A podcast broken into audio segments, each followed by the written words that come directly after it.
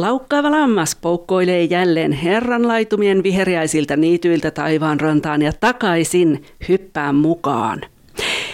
Mukaan on hypännyt tänään eräs vieras. Kuka olet, mistä tulet? Olen Anneli Saliin ja tulen kotota. Meinasin sanoa, että tulen töistä, mutta sä oot ehtinyt käymään kotona välillä kuitenkin. Joo, otin semmoisen tunnin siestan siinä töiden jälkeen, kun ei nyt viime yö ihan mennyt putkeen, niin, niin jos just. vähän olisi sitten aivot virkeämmät tässä tilanteessa. Niin, niin hyvät. Aina pienet päikkärit on paikallaan. Kyllä. Joo, eli sä kuuntelet nyt Mikkelin vapaaseurakunnan yhteydessä toimivaa podcast-kanavaa ja mun nimi on Satu Marianne ja vieraana on siis Anneli Saliin. Ähm, Anneli, sä oot tullut Mikkeliin 2019, eikö niin? Joo, 2019 kesäkuun alussa muutin tähän kaupunkiin. Joo, ja muistan, kun me tavattiin ensimmäisen kerran tosiaan Mikkelin vapaa-seurakunnassa oli se paikka. Tuota, millä alalla sä muuten oot työskennellyt? Mä tiedän, että sä oot nyt sosiaalipuolella töissä, mutta ootko sä aina tehnyt sosiaalialan töitä? En aina, että silloin nuoruudessa olin niin kuin matkailualalla ja sen puitteissa sitten asuin, asuinkin sitten Espanjassa – ja myöhemmässä vaiheessa sitten kouluttaudun urheiluhierojaksi ja nyt tällä hetkellä olen lähihoitaja, eli sen puitteissa nyt ollaan sitten sosiaalialalla. Sä oot Helsingistä kotoisin, eikö niin? Joo, Joo. kyllä. Ja sit sä oot asunut siellä sun täällä Pohjois-Karjalassa ja, ja tota, missä lie muualla, mutta vähän aikaa sitten meidän seurakunnan tuolla YouTube-kanavalla tuli sellainen todistusvideo sinulta kiinni ja sen videon aihe oli, että miten tulit uskoon. Niin nyt on varmasti sellaisia ihmisiä, jotka ei sitä videota ole nähnyt, niin voisitko jotain avata siitä ja kertoa, että millä tavalla sä oot tullut uskoon, millä tavalla Jumala ö, tuli sulle todeksi? Se on niin erikoinen sitten jos mennään yksityiskohtiin, mutta mä oon kuitenkin nuoruudessa 26-vuotiaana niin tulin Espanjassa uskoon, jossa mä elin hyvin railakasta poikamiestyttö elämää ja olin siellä töissä siis matkailualalla silloin, mutta olin tosi rauhaton ja aika paljon tuli sitä kuppia kipattua sitten, sitten aina vapaa-ajalla ja mä olin noissa idänopeissa erittäin vahvasti mukana myöskin – siis todella vahvasti. Mm. Että siinä vaiheessa, kun Jumala lähetti suomalaisen pariskunnan sinne mun työpaikalle ja, ja siis ihan yksinkertaisesti minua varten. Mm, niin. Joo, se herra Suomessa heille jo puhuu, että teidän tulee lähteä Espanjaan ja lainapankista ja, ja siellä on eräs ihminen, joka oli Jumalan tähtäimessä, eli kadonnut lammas Anneli mm. Saliin. Niin he alkoi esirukoilemaan välittömästi mun puolesta. He oli kolme viikkoa siellä silloin lomalla ja, ja jossain vaiheessa sitten rukousta Herra Henki ilmoitti heille eräänä aamuna, että minä otan saalista väkevältä ja katkon paksut kahleet. Ja silloin tämä pariskunta tiesi, että mä tuun vapautumaan ja mä tulen uskoon – ja näin kävi. Ja 5-6 viikkoa sitä ennen Herra oli lähettänyt Rene Laulajaisen siihen hotelliin, jossa mä olin vastaanottovirkailijana, niin hän tuli siihen hotelliin muutamaksi yöksi. Ja siinä kun Rene tuli sen tiskin eteen, niin mä muistan aina sen tilanteen. Mulla oli pää alaspäin, koska mä laskin jotain kassan rahoja ja mä ihmettelin, että mulla semmoinen ihme jysäys kävi sisimmässä ja mä sen seurauksena nostin pään ja Rene seisoi siinä. Mutta eihän mä tiennyt vielä, kuka hän on, mitä hän edustaa. Mm. Mä vaan ihmettelin sitä ihme jysäystä mun sisimmässä, että mikä tämä oli. Ja siitä sitten jossain vaiheessa Rene lahjoitti mulle kasettinsa ja laulukasettinsa ja mä ajattelin mielessäni, että voi ei, nämä on jotain Jeesuslauluja, että Ja mä en oikeastaan pystynyt niitä edes kuuntelemaankaan. Mm. Mutta sitten me mentiin Reneen kanssa niin vastapäiseen kahvilaan. Siinä oli semmoinen Samen kahvila. Mentiin ja mikä ehkä teki suurimman vaikutuksen minuun, niin me istuttiin siellä kahvilassa kuusi tuntia ja hän koko sen kuuden tunnin ajan kuunteli minun elämän storit ja purkaukset ja ei hän osannut joka kysymykseen edes vastata. Mulla oli tosi paljon kysymyksiä ja hankalia ja vaikeita ja se oli mielessä ajatellut, voi hyvänen aika. Mutta se, että se kuunteli mm-hmm. ja mä sanoin sitten, että kuule, että asia nyt on niin, että musta tulee ennemmin vaikka Suomen presidentti kuin mikään uskovainen, että se ei niin kuin sovi mun maailmalliseen rooliin ja mm ei siinä mitään, Rene siitä lähti sitten ja jäi mun puolesta rukoilemaan ja todella siitä 5-6 viikkoa meni, mä olin uskossa. Ai että ihanaa. Joo, ensin lähetettiin Rene ja sitten tämä pariskunta Ihana. Tervakoskelta. Joo, siis se mikä on niin, kuin niin jotenkin, kun tietää niin kuin omastakin elämästä sen, että ennen kuin tuli uskoon, niin vihollinen saa niin hyvin peitettyä sen, että meillä on elävä Jumala, joka toimii todellakin, että me ei seurata mitään muovielvistä, joka on jossain pölyttyneiden kirjankansien välissä, vaan meillä on Jeesus, Kyllä. joka todellakin etsii jokaisen lampaan, joka on kadonnut. Et... Joo, ja kyllä mullakin niin kuin varmaan oli jonkinlainen usko Jumalaan, koska vaikka mä olin missä tilassa illalla menin nukkuu, vaikka siis olin umpitunnelissa, näin mm. suomeksi sanottuna, mm. niin mä muistin aina sen levolle lasken luujani armias ole mm. suojani varmuuden vuoksi se rukoili, että jos jotain mm. sattuu, niin onpahan se nyt ainakin niin. rukoiltu.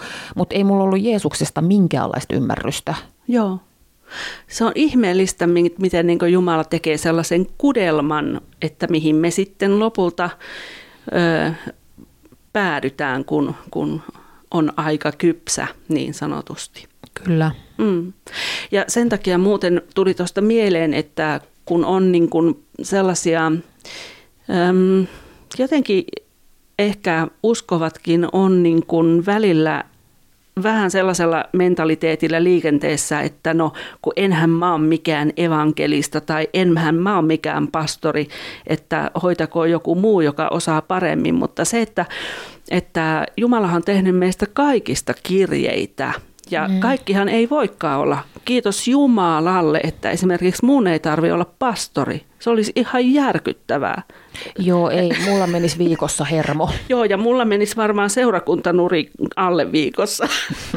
että, että kyllä hänellä on niin kuin viisaus siinä, mitä hän itse kullekin meille antaa, mutta, mutta se, että kuitenkin niin, niin sehän siinä onkin niin hienoa, että me saadaan olla ihan omia itseriämme. Meidän ei tarvi yrittää olla täydellinen Anneli tai täydellinen Satu Marianne tai täydellinen Suomen presidentti, vaan me saadaan olla vaan täydellinen minä itse.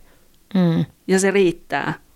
Kyllä, mutta siinä Jumalalla on aika iso työ, että jos siellä on sielun pohjalla paljon rikkinäisyyttä, mm että hän vihdoinkin saa sen eheytettyä, Amen. että siitä ihmisestä tulee se oma Niinpä. itse ja että hänestä tulee niin oma itse, että se sitten jopa loukkaa uskonnollista Amen. ilmapiiriä, kun alat olemaan oma niin, itsesi. Kyllä niin sitten alkaa kulmakarvat koholemaan, kun ootkin niin oma itsesi ja luonnollinen, niin se ei ehkä passaakaan Just. sitten määrättyihin Amen. kuvioihin. Näin on, mm. näin se on.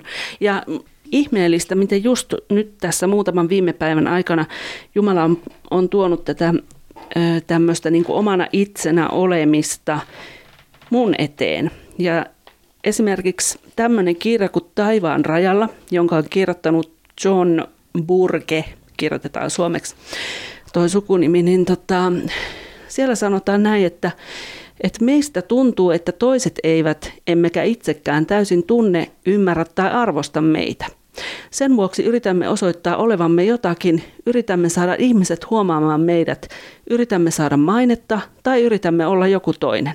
Kuvittele, kuinka kaiken tämän taivaassa korvaa uskomaton selkeys siitä, keneksi Jumala sinut loi. Täydellisesti sinuksi itseksesi, täysin ainutlaatuiseksi, jotta sinulla olisi ainutlaatuinen suhde luojasi kanssa. Mm, aamen, juuri näin. Mm. Et tota, et siitä lähtökohdasta kun mekin saadaan toimia, niin niin tota, ei, ei Jumala pyökkää meiltä sen enempää. Ei. Ja, ja sitten mm. tulee noita, se mahdollistaa sitten sen, että ne hänen asettamansa verkostot, niin kuin suakin Jumala oli toi Rene Laulajaisen sun eteen ja, ja sitten tuli tämä pariskunta. Kyllä, kyllä. Ihan, he oli ihan Jumalan lähettämät tänne mm. mun työpaikalle. Että tämmöinen täsmäisku. Joo, ja muutenkin mä oon kuullut uskovilta moneltakin ihmiseltä sellaisia niin kuin just äh, tarinoita siitä, että millä tavalla Jumala on äh, saanut heidän huomionsa kiinnitettyä ja millä tavalla he on sitten tullut uskoon, niin, niin kun ei Jumalalla ole niin kuin se, se tämmöinen, niin kuin, hänellä ei ole puutetta keinoista, mm. niin se kysyy vaan sitten niitä alttiita jalkoja ja sydäntä. Kyllä, ja se on hyvin paljon myöskin persoonallisuuskysymys, että Jumala tietää, mikä persoona kolahtaa mihinkin persoonaan. Mm. Et se, mä väitän, että se, se on myös tärkeä asia. Sen takia hän tekee näitä strategisia siirtoja, että hän lähettää oikeanlaisen palvelijan, mm. määrätynlaisen ihmisen luokse, Kyllä. että se, se natsaa se homma. Kyllä, ihan mm. totta. Näin, näin on.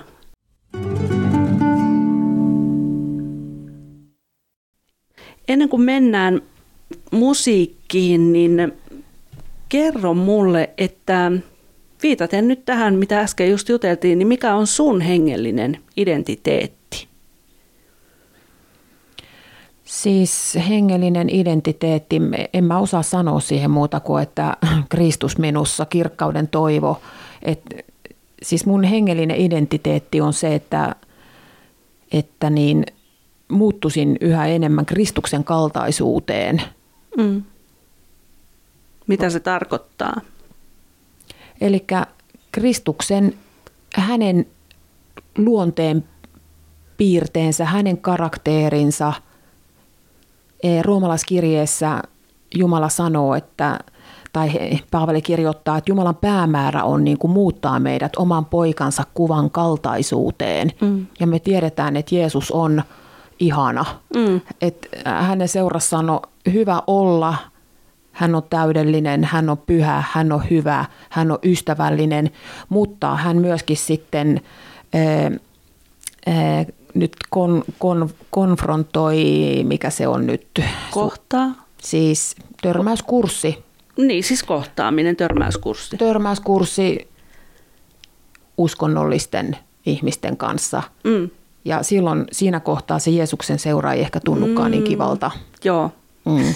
just mm. Se, on, se on siis kivi kiveä hio ja kyllä se on niin kuin monta kertaa tulee mieleen se, että miksi pitää olla tämä ihmisen elämä niin vaikeaa. Siis se ihmisenä oleminen jo pelkästään, mm. että ehkä mä kysyn sitä isältä sit siinä vaiheessa, kun ollaan siellä kirkkaudessa – se on niin, mä kyllä veikkaan, että meidän sielun maailma on niin monimutkainen laitos ja siellä on paljon haavoja ja rikkinäisyyttä, sidoksia, niin se tekee tilanteesta mm. vähän tukalan. Niin, mm. kyllä, ihan totta. Tota, miten muuten, kun mä jotenkin ajattelen, että on ehkä monia sellaisia, jotka kuuntelee ja joille tämä hengellinen identiteetti tuli käsitteenä ihan ensimmäistä kertaa eteen. Niin ähm, miten voitko, voitko sä niin kertoa itsestäsi tai yleisesti yleisellä tasolla, että mistä se niin muodostuu ja tuleeko se niin kertaheitolla vai, vai miten se rakentuu? Siis se on vuosien prosessi. Mm. Se on, siis se on se, se metamorfoosi, että toukasta perhoseksi – niin sehän ei tapahdu hetkessä. Kenestäkään ei tule hetkessä Kristuksen kaltainen. Et se kestää vuosia, joillakin se kestää vuosikymmeniä, joillakin se ei tapahdu koskaan, mm. koska he eivät antaudu siihen pyhän hengen kouluun ja siihen kasvuun ja siihen nisujyvän kuolemiseen ja siihen itsensä mm-hmm. kuolemisen tielle. Eli Jumalan päämäärä meissä on se, että meidän liha tulee ristiinnaulituksi ja se on pitkä prosessi ennen kuin mm. se on siellä. Ja Kristus meissä kirkkauden toivoo saa elää vapaasti meidän kautta. Niin, kyllä. Mm. kyllä. Ja sitten toi, että toi oli hyvä, kun sä sanoit siitä perhosesta, niin se, että Meillähän on niin kuin, jokaisella on se oma identiteetti.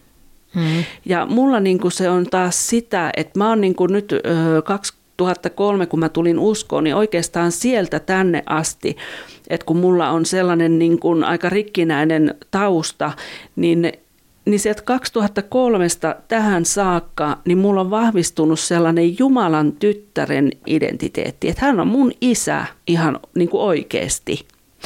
Tämä on varmasti se kaikkein tärkein identiteetti, mikä mulla koskaan tulee olemaan, että, että mä oon Jumalan lapsi ja hän on mm. mun isä. Mutta se, että munhan pitää kasvaa sitten, niin kuin, eikä pidä, vaan mä saan kasvaa koko ajan ja muuttua. Kyllä, joo. Joo, eli tosiaan tämä Jumalan lapseus on, on tietenkin se yksi identiteetti, mm. mutta sitten mitä syvemmin oppii tuntee Jumalaa matkan varrella, niin Jumalasta alkaa tulemaan niin kuin meille paljon muutakin kuin isä. Mm. Hänestä voi tulla jopa äiti. Hän on ollut minulle sitäkin matkan varrella. Mm. Kyllä. Ja, ja Kristuksesta tulee, hänestä ei tule vaan sun pelastaja ja vapahtaja ikuisesti vaan sitä, vaan hänestä tulee sinun veli, mm. hänestä tulee sinun ystävä, ja lunasta ja siinä on pitkä lista. Mm. Hän on, milloin hän on hyvä paimen ja, ja milloin hän on mitäkin. Se riippuu niin kuin siitä hengellisestä ajanjaksosta ja tilanteesta, että hän esiin, niin kuin esiintyy tai ikään kuin ilmenee eri tavoin sun elämässä. Kyllä sen tarpeen mukaan, mikä milloinkin on. Mm. Joo, mulle tuli nyt mieleen tapahtuma, kun osallistuin Alankomaissa sellaiseen kristittyjen taiteilijoiden seminaariin. Ja sinne lähtiessä niin mä koin jotenkin tosi vahvasti, että Jumala sanoi, että, että sillä matkalla mä tuun tapaamaan mun aviomiehen. Ja, tota, ja siinä linnan ympäristössä oli sitten meillä majoitus ja mä olin teltassa – ja tota, tulee viimeinen ilta sitten siellä ja kaatosade.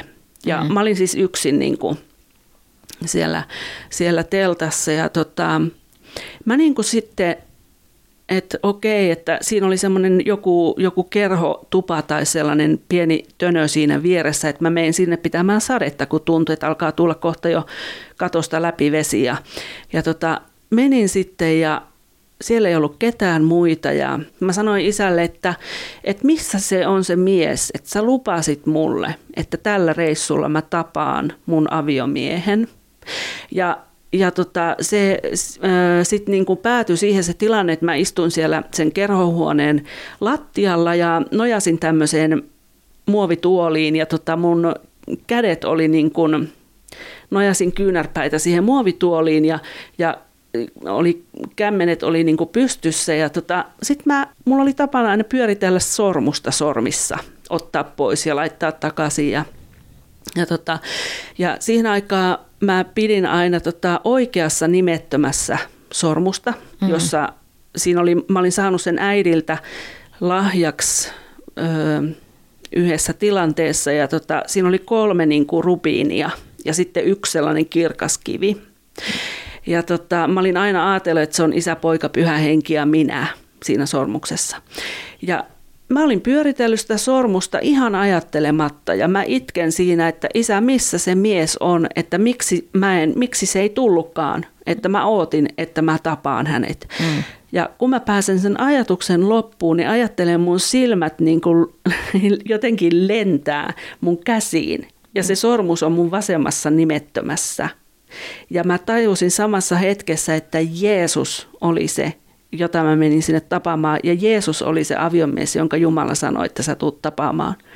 Niin kuin, ja mä olin siinä vaiheessa jo tietysti ollut uskossa useamman vuoden, mutta se, että mä en ollut osannut ajatella Jeesusta niinkään rakastettuna tai aviomiehenä, hän oli niin kuin veli ja, mm-hmm. ja tämmöinen pelastaja, lunastaja. Mutta tota, esimerkkinä niin tuosta just, että, että miten se niin kuin kolminaisuudenkin roolit ja merkitykset vaihtuu meidän elämässä.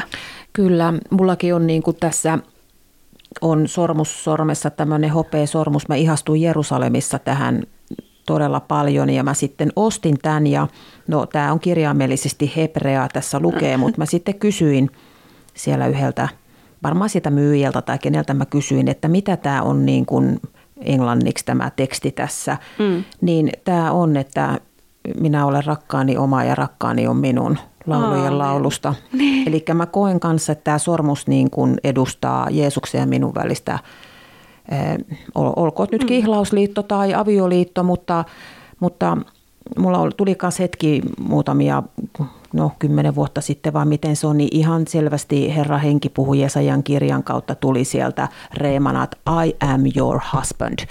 Minä olen sinun aviomiehesi.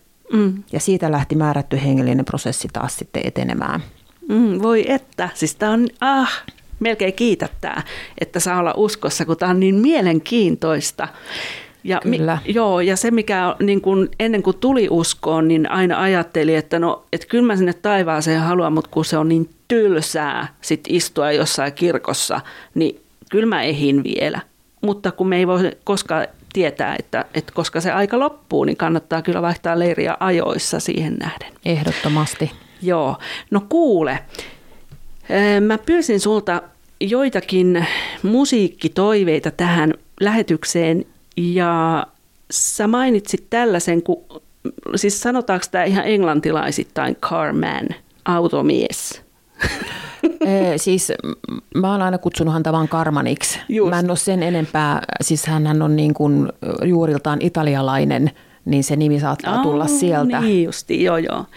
Ja häneltä tällainen biisi kuin Awesome God. Haluatko tästä jotain kertoa lähemmin ennen kuin kuunnellaan? Oikeastaan mä en tästä itse biisistä nyt niin olisi kertomassa, koska mä vasta oikeastaan täällä Mikkelissä vasta löysin tämän, tämän biisin, mm. mutta tämä Karman, tämä laulajana persoonana, niin hän oli semmoinen Jumalan johdattama löytö mun parhaalle ystävättärälle Helenalle ja minulle siihen aikoihin, kun käytiin pitkiä, pitkiä esirukous, esirukousaikoja, paastoja, ylistystä, palvontaa, niin Karman oli meille sellainen hyvin nostattava persoona, että meillä molemmilla, se oli siihen aikaan oli niitä CD-levyjä, niin, niin meiltä ei varmaan yhtään CD-levyä mole puutu, että Aha. ostettiin ne kaikki ja Karmani soitettiin yötä päivää, että hänellä on hyvin tärkeä hengellinen rooli meidän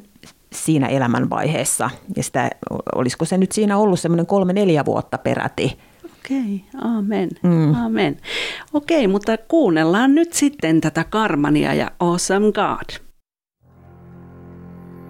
In the beginning, God created the heavens and the earth. Because up to that time the earth was without form and void, and darkness was over the face of the deep. But a phenomenon was about to take place, because the Spirit of God was hovering over those waters.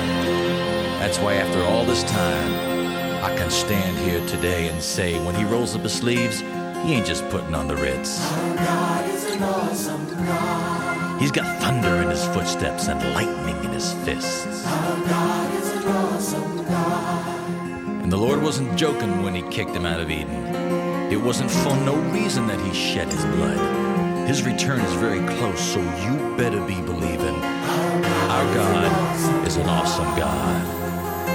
You see, our God is an awesome God. He reigns from heaven above with wisdom, power, and love. Our God is an awesome God. Our God is an awesome God. He reigns from heaven above with wisdom, power, and love. Our God is an awesome God.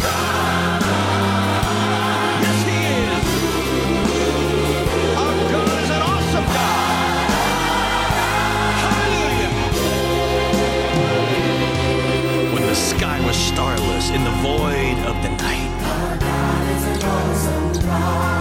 He spoke into the darkness and created the light.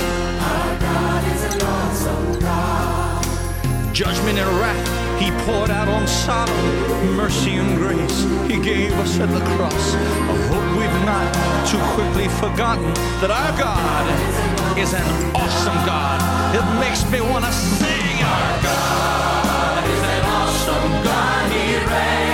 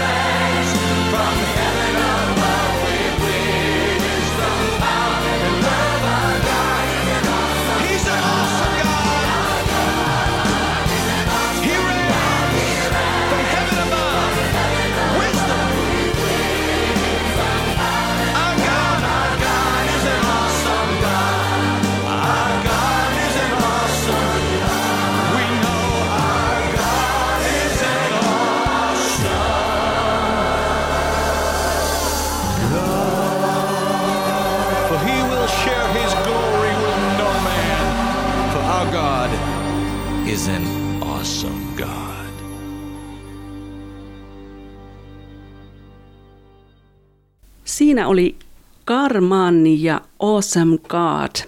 Mun nimi on Satu Marianne ja sä kuuntelet edelleenkin Mikkelin vapaa-seurakunnan mediatyön yhtä haaraa, eli Laukkaava lammas podcast-lähetystä.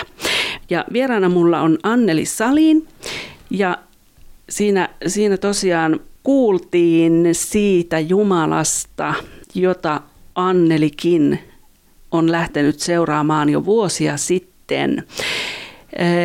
Ennen tätä tämän jakson äänitystä, niin sä kuvasit, että, että se mikä on sulle tosi tärkeää ollut, niin on Jumalan kanssa yksin vietetty aika ja hiljaisuus. Kyllä, se on kaiken A ja O.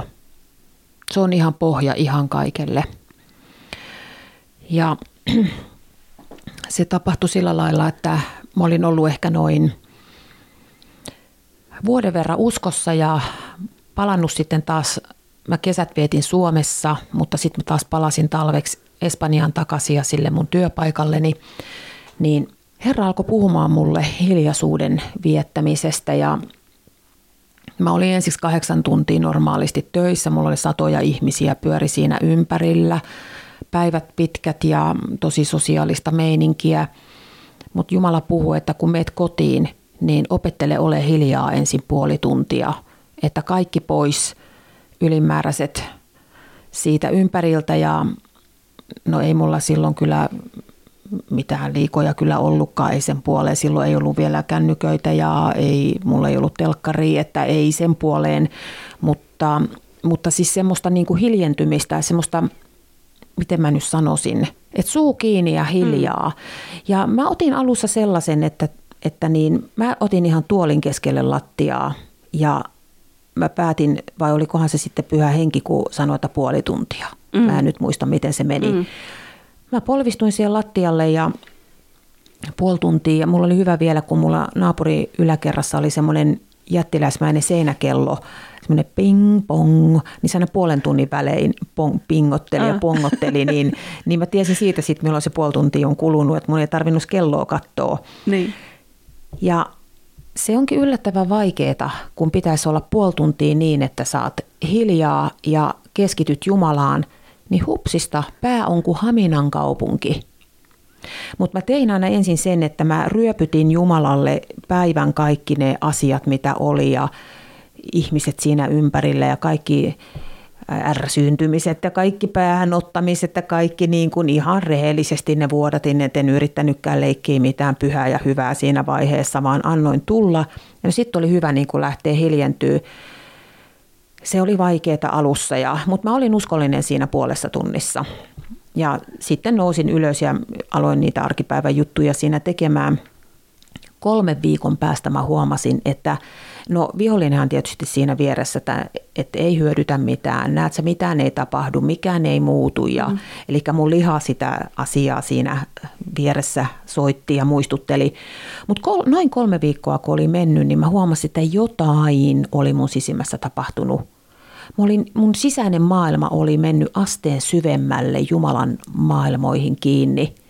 Ja mä tajusin, että ei hyvänen aika, että tämähän on löytö. Ja mä aloin paljon enemmän viettää hiljaisuudessa sen jälkeen, että niin mä ihan siis niin kuin ovet lukkoon ja olin kotona paljon viikonloppusinkin, niin mä olin Herran kanssa aivan kaksistaan hiljaisuudessa ja raamattu. Raamattu oli mulla edessä tietenkin. Ja ja tämän kautta Jumala lähti vetämään mua todella syville vesille hänen äänensä tuntemisessa ja kuulemisessa. Ja, ja tämä hiljaisuusteema, siinä alkoi tapahtua, sanon ihan siis todella yliluonnollisia asioita myöskin, erittäin vaikuttavia asioita, mutta ihan vedettiin niin kuin sinne valtakunnan sis- sisuksiin, näytettiin asioita.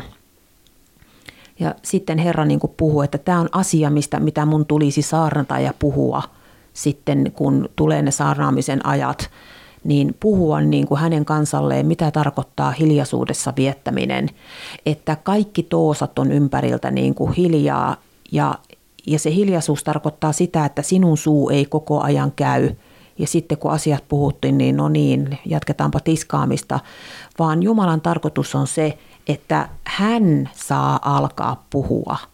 Mm. Ja siinä on se jutun juoni.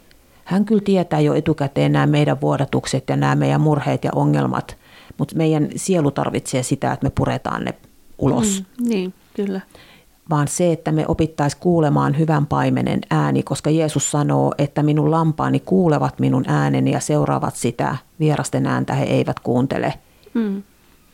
Ja tämä on ollut mulla se punainen lanka koko uskonelämän ajan. Ja tätä sitten, kun Jumala aukas mulle uudet urat Suomessa, niin mä ku, kuukausia, ellei vuosia, mä opetin, mitä tarkoittaa Jumalan hiljaisuudessa oleminen ja mitä se poikii, mitä se tuo tullessaan, koska se tuo tullessaan sen valtakunnan todellisuuden. Se tuo tullessaan sen, että mitä Jumala oikeasti tahtoo sun elämältä, mihin hän on sua johdattamassa, mikä hänen tarkoituksensa on, mikä on päivän ohjelma. Mm.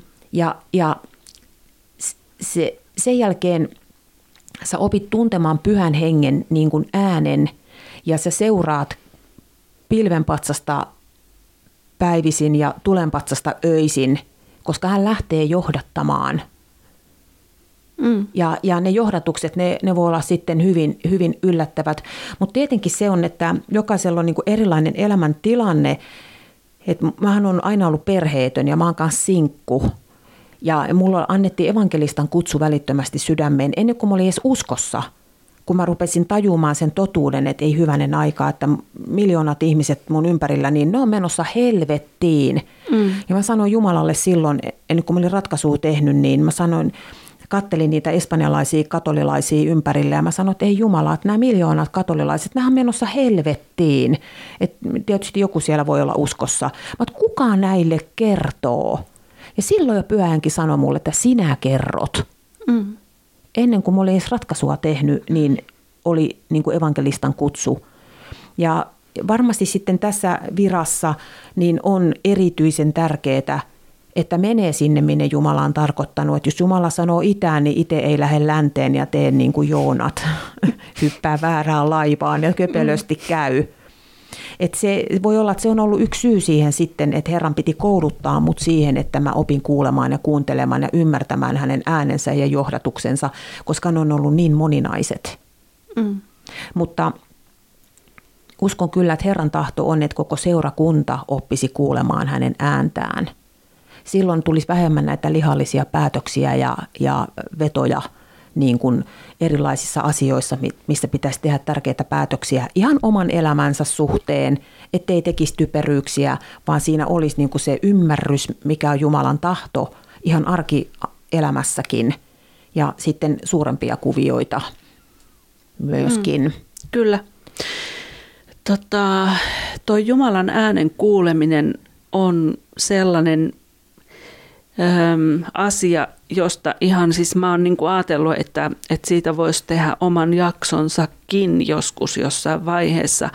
Ja just ajatellen niin kuin ihmisiä, jotka ei ole vielä näiden asioiden kanssa tuttuja, mm-hmm. että et millä tavalla Jumala puhuu, koska ää, jostain mä oon lukenut tällaisen vitsin, että, että kun sä rukoilet, niin sua sanotaan hurskaaksi, mutta sitten kun sä sanot, että Jumala puhuukin sulle, niin sua sanotaan hulluksi.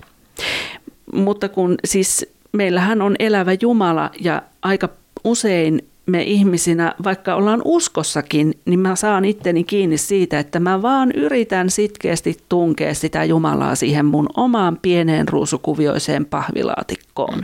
Että millä tavalla Jumala puhuu, koska niitä tapojahan on, on tosi paljon. Joo, se on, se on niin oma mielenkiintoinen maailmansa, millä lailla sitten Jeesus alkaa ilmentää itseensä. Ja, ja siinähän tulee jo sitten sävyerokin, kun oppii kuuntelemaan niin kuin Jumalan ääntä, koska sä alat tunnistaa, milloin puhuu isä, milloin puhuu poika ja milloin puhuu pyhä henki. Mm. Eli sä erotat nämä kolminaisuuden osat, että kuka heistä on milloinkin asialla – ja se on, niin, se on niin rikas ja mielenkiintoinen maailma, että kun siihen uppoutuu ja sen ymmärtää ja se aukee, niin mä sanon, että kaikki tämän maailman meininki on täyttä roskaa ja tyhjänpäiväisyyttä.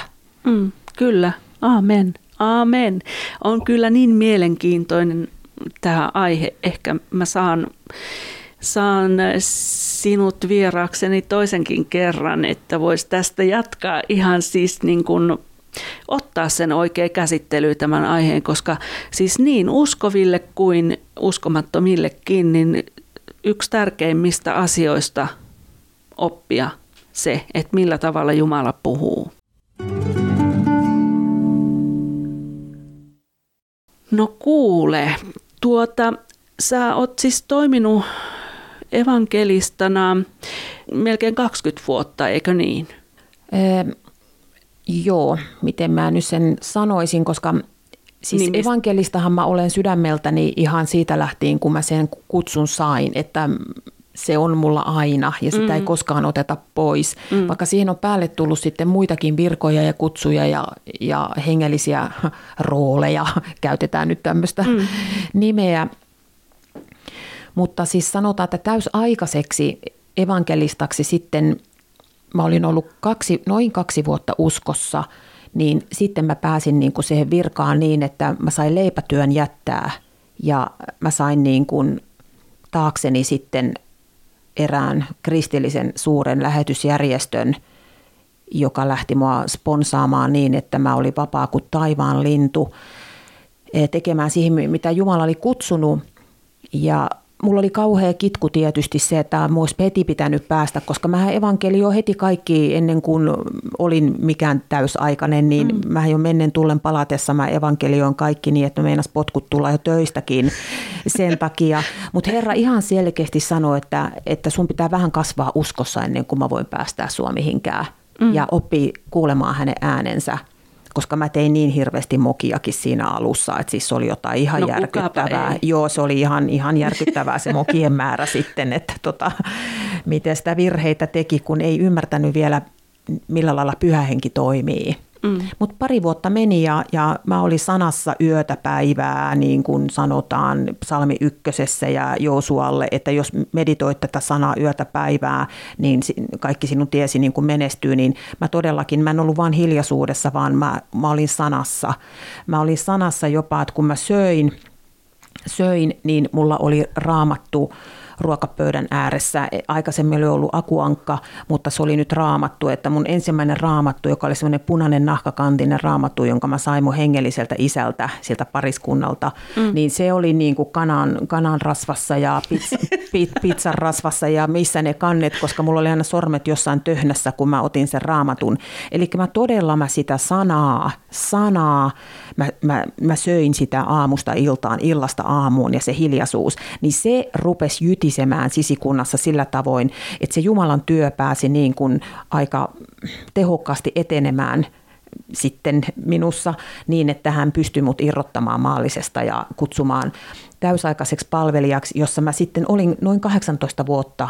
Mä olin niin kuin tämmöisessä hengellisessä virassa niin, että mun ei tarvinnut miettiä mitään maallisia virkoja. Mm. Mutta, mutta sen jälkeen, kun se niin kuin sitten tuolla pohjois puolella, kun mä palasin viimeiseltä Espanjan periodilta, niin mä tunsin sisimmässä, että nyt se on niin kuin päättynyt. Mm. Päättynyt ja, ja, ja ihan sitten tavallisia niin kuin maallisia töitä ja asioita siinä aloin sitten, miten Jumala johdatti. Mutta edelleenkään, siis edelleenkin olen sydämeltäni evankelista kuitenkin, että ei mm. se koskaan se häviä, että ei se ole niinku kiinni siitä, että kuka, kuka sun niinku palkkasi maksaa, niin, niin se ei ole siitä kiinni, vaan siitä, mikä sun sisimmässä on se kutsu. Mm, kyllä, mm. ihan totta. No kuule, pyysin sulta tosiaan tota musiikkia ja toinen biisi, jonka sä oot, oot tähän mukanasi tuonut, on sellaisen ihmisen kuin Paco de A. Ala, alaba, alabastro. Alabastro, just. Ja dame mas, eikö se tarkoita, että anna lisää enemmän? On dame mas tu presensia, eli anna enemmän lisää sinun läsnäoloasi minun elämääni. sieltä, siellä pyydetään. Ja no nyt mä en niitä sanoja muista ulkoa, mitä nähdä nyt ne tuosta niin. mun puhelimelta, että mä pystyisin ne kääntämään. Mm. Mut, Mutta siitä on kyse kuitenkin. Siitä on, että aina vaan Jumalalla on Muistan aina, kun Antero Mooses Laukkanen sanoi kerran yhdessä saarnassaan, että enemmän on Jumalaa saatavilla. Aamen. Mm, anna enemmän.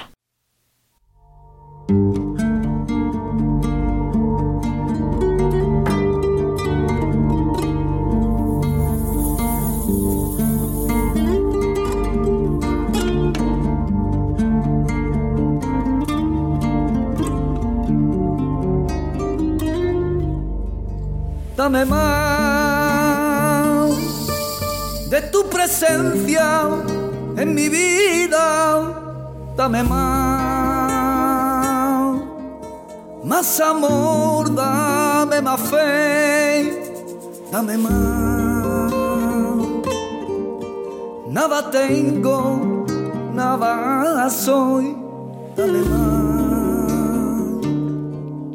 Te necesito, Déjame bendecirte, déjame alabarte y rendirte mi alma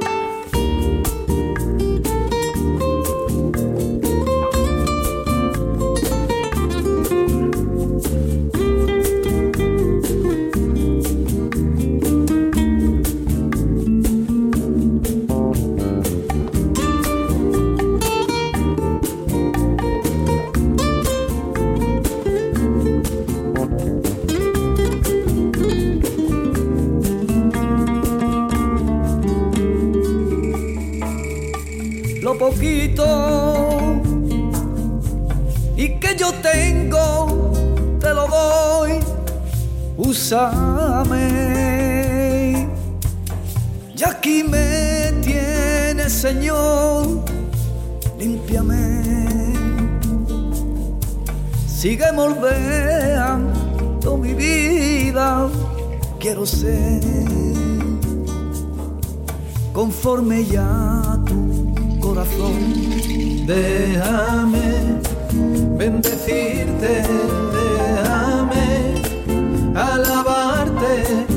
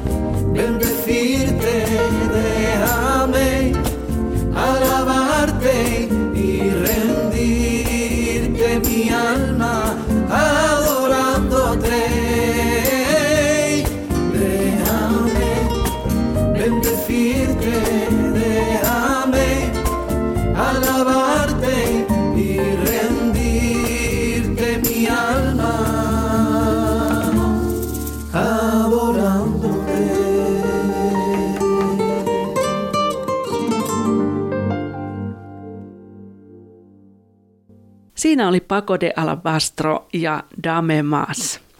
Ja mun nimi on Satu Marianne. Sä kuuntelet Mikkelin vapaa-seurakunnan yhteydessä toimivaa podcast-kanavaa ja vieraana on Anneli Saliin edelleenkin. No kuule Anneli, tässä nyt sitten aletaan lähestymään jakson loppupuolta, mutta, mutta mä haluaisin jotain vielä kuulla niistä vuosista, sä oot siis edelleenkin evankelista, eikä sitä, sitä Jumala ei kutsumistaan kadu ja se, se tulee sulla olemaan varmasti se evankelistan kutsu ja, ja identiteetti ihan taivaaseen saakka. Mutta tota, Mitä, miten, miten se matka on kulkenut?